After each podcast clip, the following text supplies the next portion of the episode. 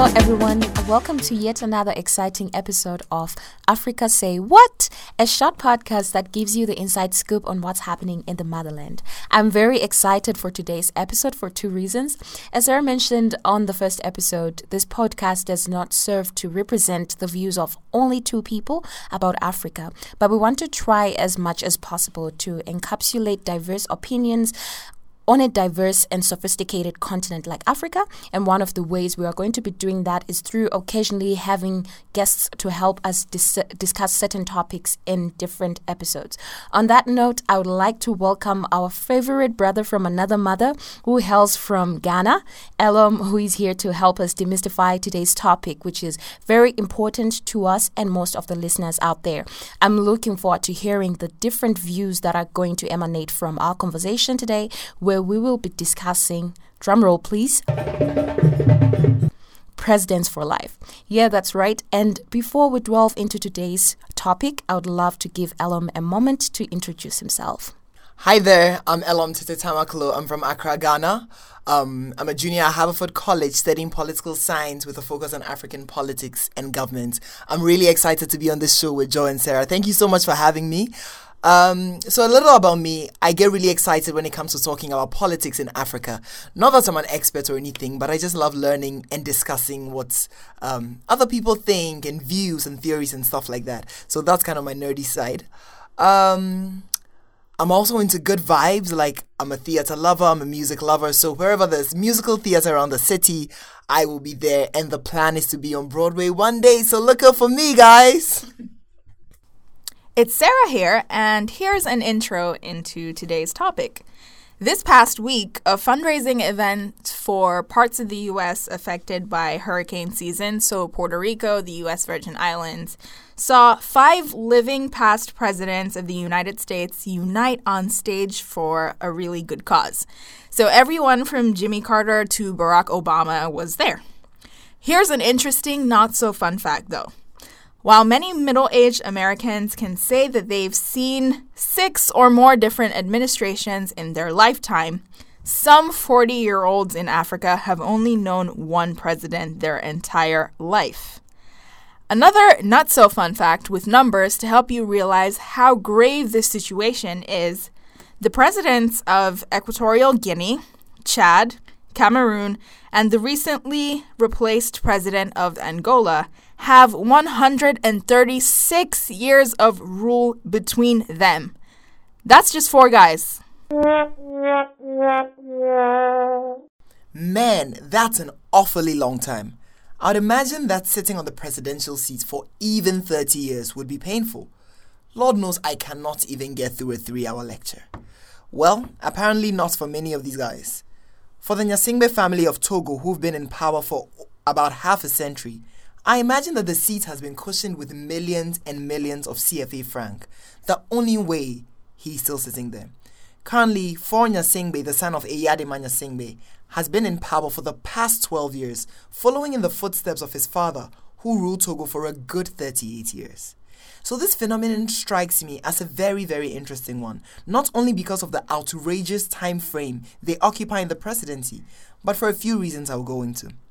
Firstly, Homeboy isn't ashamed.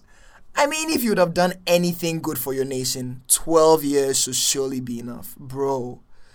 Clearly, someone's dull mind cannot conceive plans as expansive which cover the management of a nation. So I guess he'll need some more thinking and some more time. Secondly, the election of Faure Gnassingbé in 2010 and 2015 was intensely decried by a lot of um, opposition parties. But as usual, our abusive lover, the West, more specifically the European Union, Togo's leading international lender, claimed the election went off calmly, confirming the Togolese people's attachment to democracy. Like, seriously. However, folks, isn't it interesting that these same international actors who were so much involved in our election processes come back years later after all the harm has been done and advocate change and reform for the nation? It's high time the hypocrisy stops. It's time for Africans to take charge of our own affairs. That's really interesting indeed, Elom. And if you travel from Togo, which is in the western part of Africa, to Zimbabwe, which is in the southern part of Africa, you would find the exact same phenomenon. I have had the same president ever since I was born, through primary and high school, and will be graduating college in the next two years with probably the same man leading the country, since he is also planning to run in the 2018 presidential elections, which will give him four more years in power, in addition to the 37 years he currently has under his belt. Sad, right? However, what's even more sad is how this is not an isolated incident unique to Zimbabwe only, but this is the same fate for thousands and thousands of brothers and sisters, just like Sarah said, in Cameroon, in Uganda, in Sudan, Equatorial Guinea, the Republic of Congo. You know, they have faced the same situation and continue to face it with these leaders who hold on to the presidential reins for more than two decades. Not only have these leaders managed to utilize the country's resources, but they've also normalized their monarchical system of leadership, a phenomenon we are going to call the president for life syndrome. So, guys, why do you think, like, what would make someone be in power for like more than 20 years? So, I'm Nigerian, um, and democracy works pretty well. That's up for debate. But we haven't had a president who's like been president for more than eight, 12 years. Um, Obasanjo tried it. that didn't work. He wanted a third term. And of course, like people vehemently voted against it, which was an instance of democracy working well. But like, why would this phenomenon happen in somewhere like Uganda? Like, why would someone want to just perpetually have power until they're dead?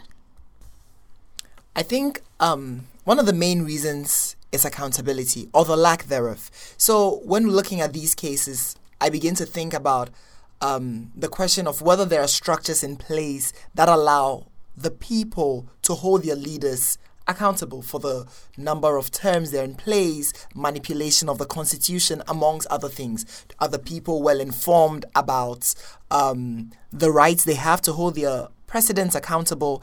And even if they are informed, are there rights, are there accommodations, are there um, provisions within the constitution that allow them to actually do this, or the president in, the president has some overall supreme power over everything that is going on.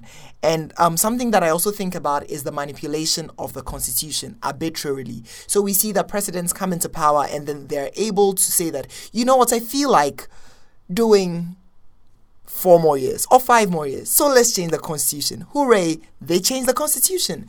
And I think this arbitrary management of national affairs is really a problem that should be looked at. Well, I totally agree with you, Elom. And one thing that I'd like to speak on is the absence of separation of powers in most African countries. For example, in Zimbabwe, I've experienced it. Um, you know, like the president has executive powers. He also has judiciary powers as well as legislative powers. So he makes the laws he he interprets the laws and also he makes sure that people follow that partic- those particular laws. So it's really interesting how um, this lack of separation of powers can impact the country in terms of stripping it of its democracy. And another interesting instrument that is utilized by African presidents, of course, is the use of force. So when the president has control of a military and police force, they can definitely do anything that they want. I'm reminded of this interesting event that took place at the University of Zimbabwe in 2014, where students who were tired of ill treatment on campus, the bad food that they were receiving in the dining halls and also the ridiculous amounts of fees that they were asked to pay took to um, peacefully protest and try to enact change within the campus. And in response to that, there was a large police and military presence on campus, which goes on to show how there is no room in these countries to peacefully demonstrate and to peacefully um, advocate for your rights because the government is always going to use different instruments such as force, such as interpreting the law in its own way, so as to make sure that they consolidate the power that they have. I think the lengths that these guys would go to just to ensure that they're still in power is crazy. So Still on the topic of Mugabe, recently he created a whole new cabinet position and made someone a minister of cyberspace. But in essence, what that is, is someone who's going to sit down and look at your social media feed and basically look at what you're sending to people via um, messaging platforms like Facebook Messenger and WhatsApp and make sure that you are not talking smack about the government. Um, and it's just like crazy. The use of police force and the military as well in Uganda, where they had elections this past year or two years ago. Um, Museveni, who's the incumbent president, had his opponent arrested on the day of the election. So he basically locked the guy up with that, like with reckless abandon, and the Electoral Commission had nothing to say about that. Why would anyone do everything that is possible on earth to make sure that they're president for life, you might ask again? I don't know. Maybe it's because in Africa there is an like unlimited access to national resources that you have when you're president. I mean, in Cameroon, President Paul Biya basically spends the national budget, lodging in Switzerland, and taking trips to Europe. He practically doesn't even live in Cameroon, and there's nothing that Cameroonians can do about that. He's living on their dime. All I can say about that is absolute power corrupts. When you have access to money like that, I don't think even you would want to step down. So it makes sense that we see this phenomenon all over Africa. But let us know what you think. Join us in the conversation and leave comments everywhere. Leave comments under the SoundCloud feed and in our social media platforms. Follow us on Instagram at Africa Say What, on Facebook at Africa Say What, and on Twitter at underscore Africa Say What. I'm now going to turn it over to Joy for the news update. Now, here's what's going on in Africa today. Kenya had elections earlier in August, which were nullified by the Supreme Court following irregularities that encompassed them. Uhuru Kenyatta had been elected after getting 54% of the majority vote, whilst his opponent Raila Odinga had received 44%. The Supreme Court then ordered a re election to occur within 60 days, which, according to me, was a great display of separation of powers in Kenya and a great move towards democracy. As ordered by the Supreme Court, the elections took place on Thursday, the 26th of October, as well as on the 28th, and were, however, boycotted by millions and millions of voters, including Odinga himself, thus resulting in a low voter turnout. Not only did this ignite ethnic tensions, but the steps which are to follow this election are not certain. We hope and pray that this tension will not result in any of the bloodshed and will be solved diplomatically. In other news, the World Health Organization has recently appointed Robert Mugabe, president of Zimbabwe, as the Goodwill Ambassador for Health. With many describing the move of the UN as a bad April Fool's joke, Uncle Bob has been forced to step down. I mean, that's kind of sad, but honestly, with over 25 years of ruling a nation under his belt, he won't be sad over that. On a sadder note, our thoughts and prayers are with Somalia. So, just a couple of days ago, they experienced the second terrorist attack in just a short span of time. Um, the first one was a bomb blast in the capital, Mogadishu, which had over 300 people declared dead and many more casualties. Now, Al Shabaab has claimed responsibility for this attack and it's just, you know, a painful thing for Somalia to have to go through all over again, especially when the wounds from the first attack have not healed. Um, we hope that the sur- insurgency in this country is eventually put to bed and that they are able to win the war on terror. On a lighter note, we would like to say congratulations to DJ Black Coffee. For those who don't know him, Black Coffee is a South African house music producer and DJ. And a few weeks back, he became a new entry on DJ Mag's top 100 list. DJ Magazine, popularly known as DJ Mag, is a British magazine which is dedicated to electronic dance music and DJs. The magazine is also popular for compiling a list of 100 of the world's most popular DJs. The list is compiling following a poll involving millions and millions of voters, and our man, Black Coffee, an international act from South Africa, raised the list for the first time on the number 85 spot. This is truly phenomenal, and we do wish him a lot of success. I'm positive that a lot more is coming from this for, for this successful and dedicated creative genius. That's it for today's podcast. Until next time, see you.